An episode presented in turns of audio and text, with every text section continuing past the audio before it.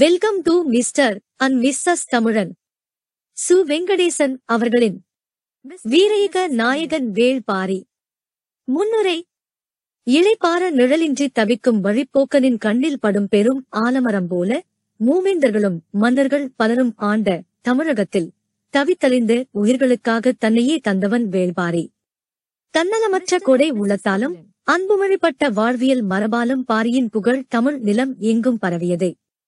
மூவேந்தர்களான சேர சோழ பாண்டியர்கள் அவன் புகழ் கண்டு விரும்பினர். பரம்பு நாட்டின் நிலவளம் அவர்களின் கண்களை உறுத்தியது. பாரிக்கு எதிராக தனித்தனியே அவர்கள் மேற்கொண்ட போர் முயற்சிகள் கைகூடவில்லை. இறுதியில் மூவேந்தர்களும் ஒன்றிணைந்தனர்.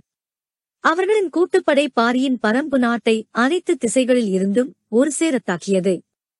சின்னஞ்சிறு திராய் நகரின் மீது மொத்த கிரேக்கப்படையும் போர் தொடுத்ததைப் போலத்தான் இதுவும் நிகழ்ந்தது.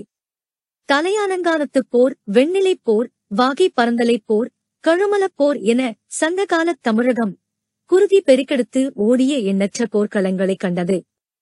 அங்கெல்லாம் நடைபெற்ற போரில் மூவேந்தர்களில் யாரேனும் ஒருவர் வெற்றி பெற்றார், மற்றவர்கள் தோற்றோடினர். ஆனால் பரம்புமலை போரில் மட்டுமே மூவேந்தர்களும் ஒரு சேர தோல்வியை தழுவினர்.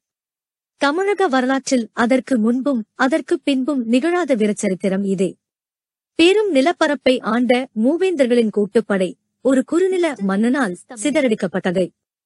அதன் பின் மூவேந்தர்களும் ஒன்றாய் சதி செய்து வஞ்சினம் நிகழ்த்தி பாரியின் உயிர் பறித்தனர்.